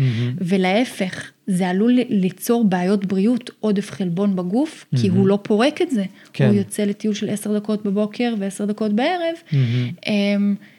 אז אני אחפש משהו שידלל את זה. אז השאלה היא, מה אני רוצה שידלל לי את החלבון? Mm-hmm. פחמימה זה בסדר מבחינתי, אבל גם בפחמימות, כאילו איזה סוג פחמימה איזה אני סוג, בוחרת. כן. וגם כשאנחנו קוראים את הפחמימות, יש אה, מילים, שוב, באנגלית, אנחנו לא עושים את התרגום המילולי הזה בעברית וזה בעייתי. יש, אה, אה, יש מילה שאני לא זוכרת אותה ספציפית, אבל יש אורז חום כן. ויש קליפות של אורז. אוקיי, לא זוכר, לא זכור לי שנתקלתי בזה. או שאני לא יודע לקרוא את זה. כן, יכול להיות. אני אשלח לך את זה בהמשך. אז אם אנחנו מאכילים אוכל שמכיל אורז חום, סבבה. אם אנחנו אה, מאכילים אורז שמכיל קליפות של אורז חום, אני יודעת שזה אורז או קליפות של אורז שעברו תהליך כלשהו. Mm-hmm. כי מישהו הפריד את הקליפות מהאורז ומכר את האורז בסופרמרקט. Mm-hmm. אז מה התהליך היה? האם מדובר על תהליך של חימום? האם זה אומר שבעצם הרכיב הטרי הזה לא הגיע טרי, הוא הגיע מעובד ל- למפעל שבו מייצרים את האוכל? עכשיו זה דקויות, זה באמת דקויות, אני, איך אנחנו מצפים שאנשים ידעו את הדברים האלו? זהו, אז פה באמת זה נכנס העניין של, אוקיי, אני, אני אסמוך על, הח, על החברה שהיא לא תדפוק לי את הכלב, נכון. אם אני קונה את המזון שלה. כן. ובכל זאת אני, אני חושב שיש איזשהו גיידליין כללי שאפשר לתת לאנשים לגבי נכון. אוכל, אז באמת אמרנו מרכיב ראשון בשרי. אני אישית מעדיף שמרכיב השני יהיה איזשהו דגן איכותי פשוט, כמו אורז. כן. אם, אם אני אמצא שם תפוח אדמה, או תירס, או חיטה, אני פחות אוהב את האוכל הזה באופן אישי. אני פחות אעדיף אותו. בעיקר, נכון. גם בגלל הגלוטן, שכאילו זה שם הרבה הרבה גלוטן בתוך האוכל הזה, ואנחנו יודעים שזה לא רכיב טוב בכללי, לא לבני אדם ולא לחיות, אנחנו יודעים. אה, אבל בטטה נגיד, הרבה חברות סבבה. משתמשות בבטטה. יחסית. אז אני, אם אתה שואל אותי מה ההמלצה שלי, זה לחפש אוכל שיש בו כמה שפחות רכיבים. כן, נכון. זה דבר ראשון. לחפש אוכל, סליחה, שלא, מש, שלא מפצלים רכיבים. כן. אני מאוד לא אוהבת את הפרקטיקה הזאת, אני גם חושבת שזה מעיד על משהו. כן. אמ, אז אם אתם רואים את אותו סוג רכיב בארבע צורות או שלוש צורות באוכל, אני אישית פחות אוהבת להאכיל, כי אני יודעת שזה העיקר, זה הרכיב העיקרי שלי וזה אף פעם לא בשר דרך אגב. אמ, אני אישית נמנעת ממזונות עם רכיבים כמו תירס. אני לא חושבת שתירס זה, זה משהו, זה לא מתעכל אצלנו, אז אין לי ציפייה שזה יתעכל אצל הכלבים שלי. אמ, אז אני בוחרת כמה שפחות. אה, יש גם את כל הז'אנר של מזונות שזה פחות פופולרי בארץ, שהם מיובשים בצורה אחרת, שהם כן. לא עברו אקסטרוזיה, אקסטרוזיה זה השיטה שרוב החברות משתמשות בה. כן, נדמה לי בארץ יש את אובן בייקט אולי שהם... יש oven baked, בחו"ל יש air dried, freeze dried, שזה ייבוש בעצם באוויר, בהקפאה, בכל מיני שיטות. בחטיפים זה נכנס מאוד חזק פה נכון, בארץ. נכון. הפריז דריי. נכון, ו... ויש חברות מאוד איכותיות, דרך אגב, שלא מגיעות לארץ, שזה מצער. כן, האוכל התקלקל בדרך. אה, גם וגם אנחנו מדברים על, על סכומים מטורפים לשק. אז יכול להיות שגם הקהל בארץ לא מעוניין לרכוש את הדברים האלו. אז יבואן צריך לחשוב פעמיים לפני שהוא מייבא שק שהולך לעלות 800 שקל, כן. לקהל שכנראה לא, לא מורגל לשלם את הסכומים האלו על אוכל. כן. אמ, אז אלו הדברים שאני מסתכלת עליהם, וגם אה, אפרופו שקים של אה, הידרוליזציה ומזון שהם היפואלרגנים וכל הז'אנר הזה, תהפכו את תהפכו את השק, תסתכלו על התווית. השבוע אה, מטופלת, הת- אה, כאילו הכלב מטופל והבעלים התקשרה אליי. והיא אמרה לי שהיא החליטה לנסות לתקופה של שבועיים חודש את המזון הספציפי הזה, כי הכלב שלה אה, עם המון רגישויות והוא לא מפסיק להתגרד, והחשד שלה הוא עוף. ואז אה, שאלתי אותה, את יכולה לשלוח לי בבקשה את הקישור למזון? אה, ונכנסתי לאתר של החברה בחו"ל, זה מזון מחו"ל, אה, ואמרתי לה, את יודעת אבל שהוא, שזה מכיל עוף, נכון? אז היא אומרת לי, מה פתאום, זה על בסיס סלמון. אמרתי לה, כן, אבל זה מכיל שומן עוף. וזה רכיב שלישי. אז זה מכיל יחסית הרבה כן. שומן עוף. כן. אז אם את באה לעשות ניסיון, ואת משלמת מאות שקלים על שק אוכל כדי לעשות באמת ניסיון לשבועיים או חודש, לראות אם זה מה שיקל על הכלב שלך, אני חושבת שחשוב לבדוק את, ה, את התווית כדי כן. להבין שלא מסתתרים שם רכיבים.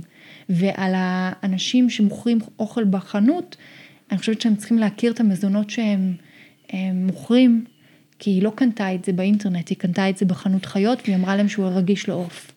כן, פה את נכנסת לתיבת פנדורה, שבחנות חיות לא מוכרים לנו את מה שבאמת טוב, מוכרים את מה שבעיקר רווחי להם. אה, ואני הייתי בעל חנות חיות, אני יודע איך זה עובד.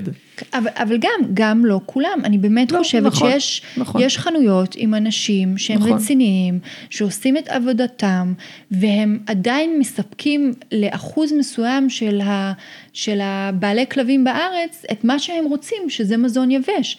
אין לי בעיה עם זה, אבל תדעו מה אתם מוכרים. תדעו מה אתם מוכרים, אל תטעו צרכנים, כן. ואל תמכרו משהו ב-450 שקל לשק, שמכיל רכיב שהכלב כנראה רגיש אליו. זה לא הגיוני.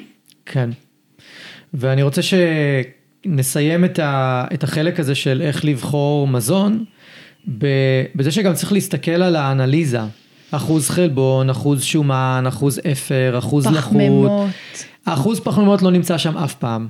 נכון. אף פעם אתם צריכים לחשב אותו לבד. וזה למה? כי ברגע שתחשבו לבד, אתם תגלו שרוב המזונות מכילים בממוצע 60 אחוז פחמימה, 50-60 אחוז פחמימה. ומה הבעיה עם פחמימות? לא יודע, אמרו לי שעיקור משמין. לגבי פחמימות אני לא יודע, אם אני מאכיל את הכלב שב-60 אחוז פחמימות, והוא משמין לי, או היא משמינה לי, זה כנראה העיקור. אה, אני, אני חושבת שהכלבים לא נולדו לאכול אה, פחמימות. בכמות הזאת לפחות. בכמות הזאת לפחות. אין בעיה להשתמש בפחמימות כחלק מתזונה רחבה יותר, מהמם. עם מטרה מסוימת, ותמיד היא- לשים לב למטרה. היא גם תורמת הרבה פעמים. כן, אבל, אבל כשאנחנו מאכילים כמות כזאת גדולה של פחמימות, אנחנו צריכים גם להסתכל על זה שזה בעצם סוכרים. נכון. ואז במיוחד, במיוחד אם יש לכם כלבים עם כל מיני אלרגיות, וכלבים עם אה, בעיות כמו דלקות באוזניים, שמרים, שמרים. hot spots, כל הז'אנר הזה, הדבר הראשון שהייתי הולכת לעשות, תלכו הביתה, אם אתם שומעים את הפודקאסט, תיגשו לשק אוכל ותתחילו לבדוק כמה פחמימות השק שלכם מכיל. מהמם. ו, וזה במיוחד קריטי במצבים האלו, מעבר לכל שאר הדברים. ואתה צודק, ברוב עסקים, ברוב המקומות, אין התייחסות לפחמימות. כן, צריך לחשב אותה, צריך להוריד את האחוז חלבון, להוריד את האחוז שומן, להוריד את האחוז אפר, אם אני לא טועה, את האחוז לחות, ואז נשארים עם הפחמימות, לא? משהו בסגנון. משהו כזה, כן. משהו כזה. יש שם עוד, עוד אה, אחוזים שהם מוסיפים, ושוב, זה כדי להטעות. או לא כדי להטעות, אבל זה מטעה בתור התחלה. לא לא יודע אם להטעות, אבל זה מטעה את מי שמסתכל על זה. בדיוק. כי אז הם יכולים להוריד את כל האחוזים ביחד, ואז הם יכולים להגיע גם ל-40 אחוז פחמימה, אבל זה לא נכון. נכון. כי יש הרבה דברים שלא צריך לחשב אותם ב... שמחסרים. נכון, ואני חושבת אמ, שיש אתרים היום שהם עוזרים לנו, אפרופו למי שלא מסוגל לעשות את זה לבד, ואני מודה שגם אני הרבה פעמים מסתכלת על השק ואני פשוט בוהה ב- ברשימת רכיבים ואני עושה את מה שאני עושה כמעט עשר שנים, ועדיין הרבה פעמים אני לוקח לי זמן להבין מה אני רואה. אז יש אתרים שהם בעצם לא רק מדרגים מזונות, אלא הם מסבירים לצרכנים מה זה מכיל.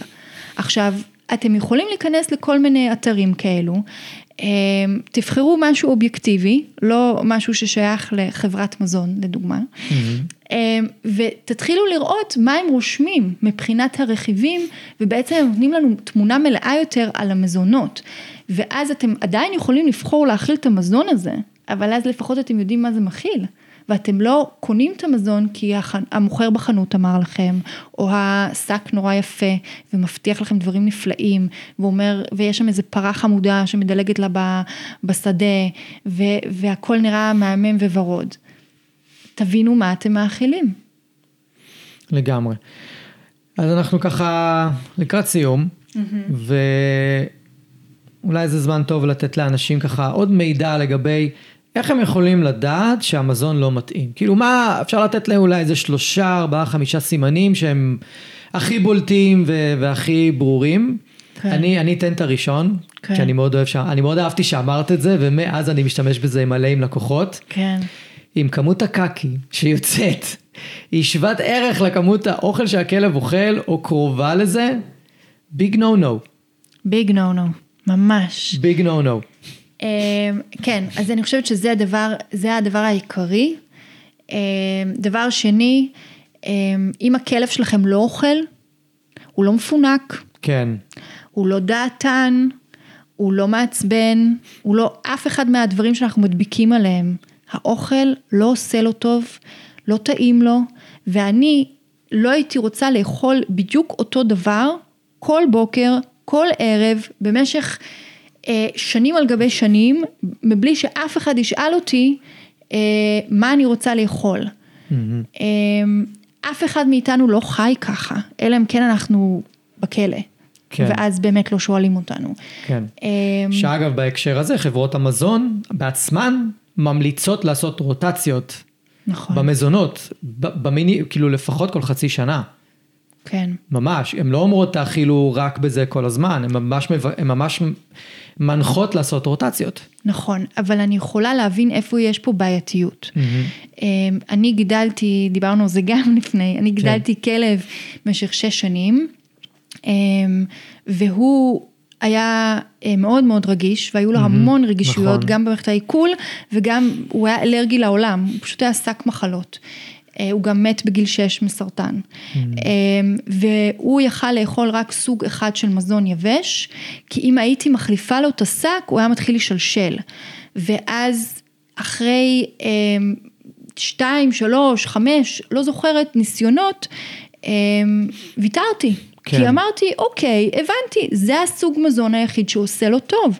אז למה שאני אעשה לו את זה? למה שאני אעשה לו רע ויחליף לו את האוכל? נכון. ואני חושבת שהרבה אנשים, זה מה שמניע אותם לא להחליף את השק אוכל. נכון. ואני אכלתי את אותו סוג אוכל במשך כמעט שש שנים. וואו. עם כמה ניסיונות לפה, לשם, שש שנים, והייתי מאוד פנאטית, הוא לא קיבל כמעט מזון טרי, הוא קיבל רק אוכל מעובד, הוא קיבל רק חטיפים מעובדים. אמ, אז אני גם יכולה להבין מה מניע אנשים לא להחליף את השקים של האוכל. כן. אה, יחד עם זאת, אמ, גיוון גם במזון יבש זה דבר חשוב. כי אם יש פשלה בייצור של חברה מסוימת, אה, אם אתם תאכילו את אותה חברה, אותו מותג, אות- אותו סוג אוכל במשך שנתיים, בוודאות ייווצרו חוסרים. לעומת זאת, אם אחרי שישה חודשים תחליפו, ובסוג החדש לא יהיה חוסרים, אז אתם יכולים להדביק את מה שהחסרתם. מהמם. לגמרי. אז המטרה של הגיוון זה לא רק כדי שלכלב יהיה טעים. כן, אז עוד, עוד מעט האמת שנוכל לתת להם אה, אה, דוגמה לאיך לגוון, כן. אוקיי? נחזור רגע ל, לסיבות שהאוכל כן. לא מתאים. כן, זהו. אז אמרנו אני- קקי. אני מתחילה לדבר, אני כן. גולשת לכל מקום אפשרי. אז קקי. קקי, אם הכלב לא אוכל, לא אוכל, יש פה בעיה, תתחילו לחקור מה הבעיה. או, או תיאבון נמוך. תיאבון גם- נמוך, אוכלים, אם אתם מניחים את האוכל בקערה והכלב לא ניגש לאכול, יש בעיה. תאמינו לי, יש בעיה, אתם אולי לא תראו אותה עכשיו, אתם תראו אותה בעוד שלוש שנים או עוד חמש שנים. כן. אמ, זה דבר שני. דבר שלישי, אם הכלב שלכם מסריח מהפה או מהגוף, זה מהאוכל. מהמם. 90 אחוז מהזמן זה מהאוכל. נכון, זה יכול להיות מהשיניים, זה יכול להיות בבעיות עוריות, זה יכול להיות כל מיני דברים. 90 אחוז מהכלבים שאני פוגשת זה מהאוכל. אוקיי. אם לכלב שלכם יש נשירה מטורפת, אל תלכו לקנות אה, שמן סלמון, תחליפו את האוכל, האוכל לא מתאים. זה, הפלסטרים האלו, מהמם. זאת לא המטרה. כן. אנחנו צריכים להתחיל מהבסיס, והבסיס זה האוכל. אה, דבר נוסף, אה, זה אם הכלב שלכם דהוי, שזה כבר, אני קצת מרחיקה לכת כנראה, כן. אם הכלב שלכם בשלושה צבעים, הוא בצבע חום, לבן ושחור, השחור צריך להיות שחור בכל הגוף. כאילו אותו גוון של שחור בכל אותו הגוף. גוון של שחור. אם הכלב שלכם שחור בגב וצבע חלודה ברגליים האחוריות, זה אומר ברמה של רפואה סינית שיש איזשהו חוסרים. אנחנו אולי לא נראה אותם בבדיקות דם, לגמרי יכול להיות, מהמם. אבל ברמה של מי שמגיע אליי לקליניקה, אנחנו כבר יש פה איזושהי בעיה. כן, את אמרת על רוני שהיא היא דהויה בחלק האחורי של הגוף שלה. נכון. אה, ומאז שהיית פה, אז סיפרתי לך שהיא מטופלת ברפואה סינית, נכון. עם רותם, ולדעתי הצבע התחזק. נכון. לדעתי הוא התחזק, כי אני נכון. זוכר איך הוא היה באמת דהוי, ו... ו... וכן אני יכול לראות את ההבדל. התזונה לא השתנתה, היא רק, היא רק מקבלת נכון. פורמולה וכל מיני דברים אחרים. אבל גם חשוב לציין שרוני כלבה בת 16 במצב מאוד טוב. ועדיין, היא- עדיין, עדיין היא הצליחה להשתפר. לא, לא, לא, אבל חשוב לי להגיד את זה, אני, אני פוגשת כלבים בני שלוש, אה. יש משהו ב- בהזדקנות שאנחנו קצת יותר טולרנטים לגבי מה כבר פחות עובד בגוף. כן. אני, מגיעים אליי כלבים בני שלוש, כלבים בני חמש, והרבה פעמים אני אומרת לבעלים, אני מבקשת מכם שתלכו אחורה ותסתכלו על התמונות, כל שנה תשלחו לי כלב של הכלב, אה, תמונה של הכלב, סליחה. ואז הם קולטים את הדהייה. ואז הם קולטים את הפערים המטורפים בצבע. כלב שהיה בצבע אפור כהה, הוא בצבע, הוא, הוא, הוא עוד רגע מגיע ללבן. אה, הם, הרבה פעמים אנשים חושבים שזה פשוט הפרווה מתחלפת, הצבע מתחלף.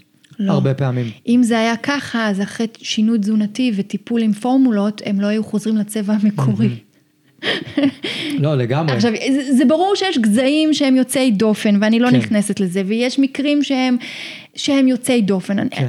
בכל כלל יש יוצא מן הכלל. אבל אני אומרת, הרוב, אמ, כלבים לא אמורים להיות דהויים.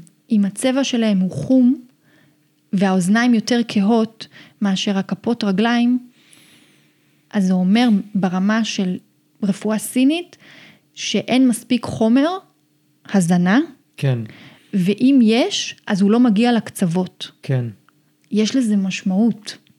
כן. אני, אני יותר ויותר רואה את זה על פרווה שהיא, אולי אני לא מצליח לראות את הדהוי, כי הרבה כן. פעמים אני רואה את הכלב פעם ראשונה, אז אני לא יכול נכון. להשוות, אבל אני כן רואה את הדלילות. נכון? אני רואה את הדלילות, אני רואה קרחות פה ושם, בקטנה, כאילו, אני רואה את הזה, אז אני, כמו שאמרת, אני למדתי כן. שאוקיי, הכלב לא מזין את עצמו, הגוף לא, מז- הגוף לא מזין את עצמו בצורה נכונה, נכון. בצורה טובה, אז הוא, אז הוא, אה, אז, אז רואים את זה בצורה נכון. מאוד ברורה. ודבר אחרון, אם אתם מלטפים את הכלבים שלכם, ואחרי זה אתם צריכים לגשת לשטוף ידיים, כן, כי הידיים שלכם ג'יפה, וזה לא כי הוא בדיוק רץ בשדה והתגלגל בחולות ו, ועשה מלא שטויות והוא הוא קצת כלב ג'יף ג'יף שאוהב להתפלש מכל מיני דברים רעים, רעים, כי גם לי יש כאלו, אנחנו מדברים על כלבי בית, כן, שאולי אפילו עוברים אמבטיה פעם בחודש, מקלחת פעם בחודש. כן, אה, זה אומר שהגוף מפריש כמויות אדירות של לחות, והלחות הזאת, המקור שלה, מהניסיון האישי שלי, זה אוכל.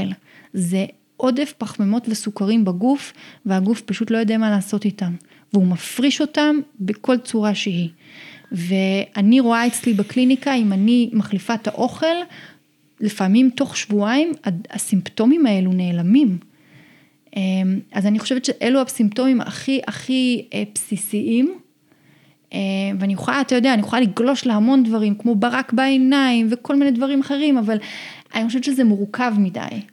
כן, גם אני עשיתי פרק קצר כן. על איך לזהות שיש בעיות במערכת העיכול. כן. מי שהקשיב עד עכשיו לפרק הזה ושמע את כל מה שהיה לך להגיד וילך להקשיב לפרק הזה, זה יסגור לו את כל מה שהוא צריך. נכון. ממש יסגור לו את כל מה שהוא צריך. הוא לא צריך מעבר לזה בשביל לדעת. כן. וסבירות מאוד נמוכה שווטרינר אי פעם יעשה כזה תשאול מעמיק לגבי כן. תזונה של כלב. זאת אומרת שזה עליכם. זה נכון. נטו עליכם. זה ו- לא על אף אחד אחר, אה, ממש אה, ואני עליכם. גם אגיד משהו על זה, אם זה עלינו. אם זה עלינו ואנחנו לוקחים על זה אחריות, אז בואו נהיה אחראים. בואו באמת נבין מה אנחנו נותנים להם, ואז, וזה החלק החשוב, אז תקשיבו טוב, כשבאים ואומרים לנו, כשאנחנו עושים לא טוב, אנשים שאין להם ידע, אל, לא צריך בהכרח להקשיב להם. אם אנחנו חקרנו, ואנחנו בדקנו, ואנחנו השכלנו, ואנחנו יודעים מה אנחנו מאכילים, כי עשינו את זה בצורה מושכלת, זה שמישהו אומר לנו שאנחנו עושים את זה לא טוב, אנחנו, כשאני אני אומרת מישהו, אני אומרת, ההוא בגינת כלבים, וההוא אה, שפגשנו במסיבה ויש לו מה להגיד על אוכל, והמוכר הדוד, בחנות אה, חיות. הדוד שמגדל 30 שנה כלבים. בדיוק. זה שהם אומרים שזה לא נכון, זה לא בהכרח אומר שהם צודקים. כן. אז יש היום המון מידע, ואני, גיא יכול לצרף גם כישורים למידע, לאתרים בהם אפשר לקרוא על מזון כלבים. תחקרו, תחקרו, תבינו, ואז גם יהיה הרבה יותר קשה למכור לנו כן. אה, דברים פחות טובים בהרבה כסף, רק כן. בגלל שזה נראה טוב. לגמרי. אז אם עכשיו בן אדם שמקשיב, אומר או אומרת, אוקיי, הבנתי, אני לא הולך אבל לעבור לתזונה טבעית באופן מלא, מה אני יכול לעשות בשביל להעשיר את התזונה של הכלב, לשדרג אותה ולצאת קצת מה, מהפרדיגמה והאמונה המקבילה הזאת שאסור אוכל של בני אדם לכלבים. זה אגב, זה לא אוכל שלנו, זה פשוט אוכל. כן, אז אני אומרת, אה, ככל שאנחנו נעשיר את האוכל שלהם יותר, ככה הבריאות שלהם יותר טובה. אה, והיום דרך אגב יש מחקרים, יש מחקר שמראה שאם אנחנו מאכילים גורים עד גיל שישה חודשים בלפחות 20 אחוז מזון טרי, מהמם, כולל בשר. אה, השכיחות לאלרגיות בהמשך החיים יורדת משמעותית. וואלה, מגניב. שזה מטורף. 20 אחוז זה כלום. זה לקחת את הקערת אוכל עם המזון היבש ולהוסיף לו בשר, ירקות טריים, אה, ללכת אה, להכין או לקנות ציר עצמות ולהוסיף את זה לאוכל, לתת אה, דברים כמו כפיר, שזה סוג של יוגורט בעצם. אמ, בעצם כל דבר שאנחנו נותנים שהוא טרי והוא בא מהסופר או מהירקן או מהקצב, מבחינתי זה שדרוג. אבל צריך לקחת בחשבון שלא כל הכלבים מסוגלים להתמודד עם הערבוב הזה. כן. אז יש כלבים שאנחנו נוכל לערבב להם את זה עם המזון היבש וזה יהיה נהדר. יש כלבים שאנחנו ניתן להם בבוקר מזון יבש ובערב ארוחה נפרדת של מזון נא, או טרי, או מבושל, או אבל אז whatever. אנחנו כבר מדברים על 50-50. לא, לא חייבים, לא אה, חייבים. פשוט לתת מנה גדולה בבוקר של זה, הבנתי. יש המון שילובים שאנחנו יכולים לעשות.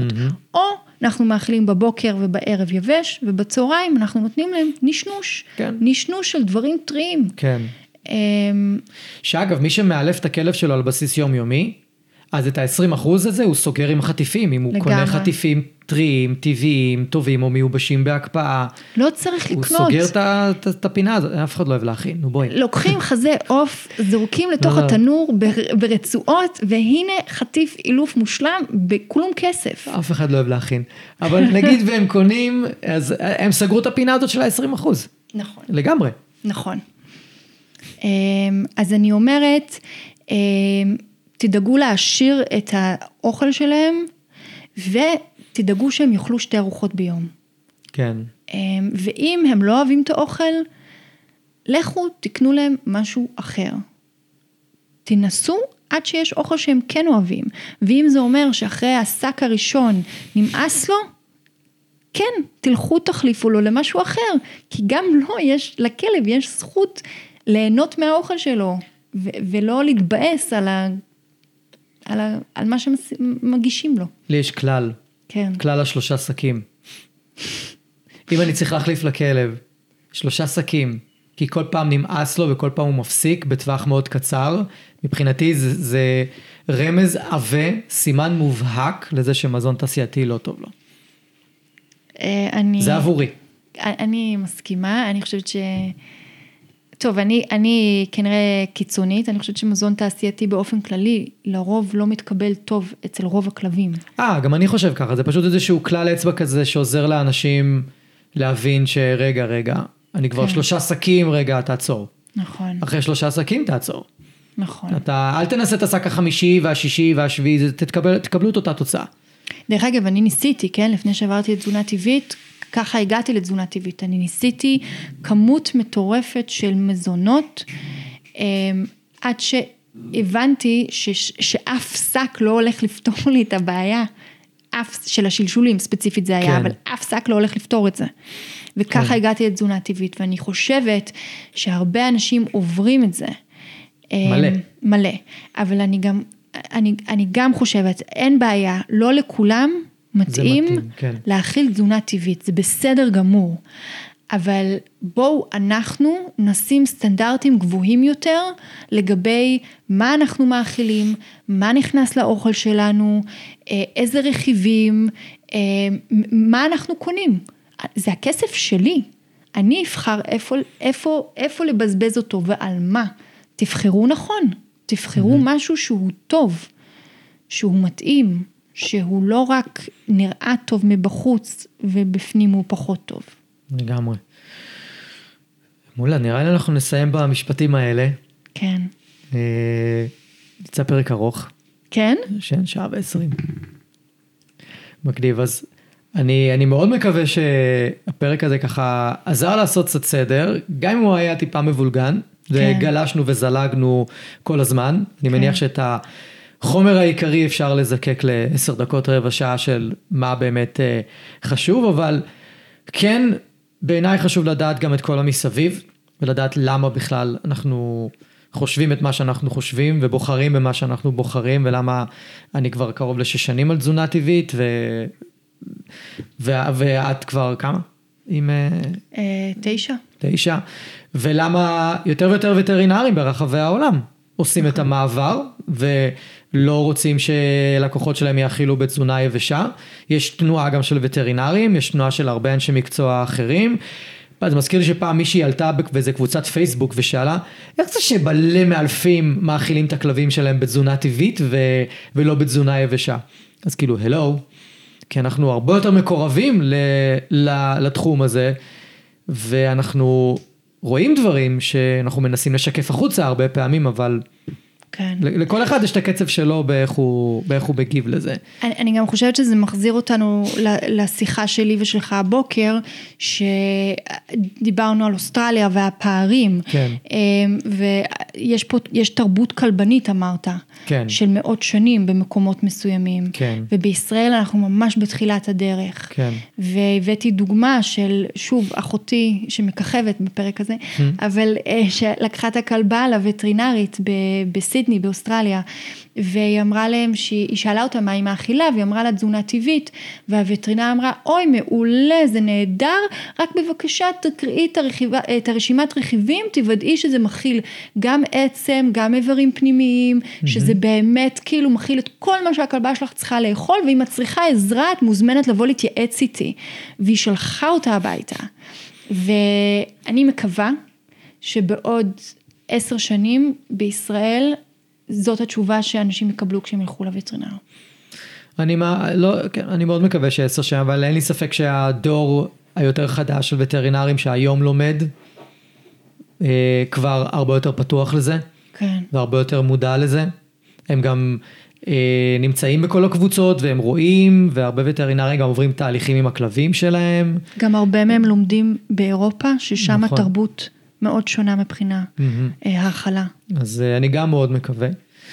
אה, ומי, ותזכורת אחרונה, שלי ואני עשינו פרק על תזונה טבעית, אחד הפרקים היותר משמעותיים שיצא לנו לעשות כאן בפודקאסט, והוא זמין לכם, תלכו אחורה, חפשו את הפרק, את הפרק הזה, ותאזינו, זה ישלים לכם את מה שאנחנו דיברנו פה בפרק הזה.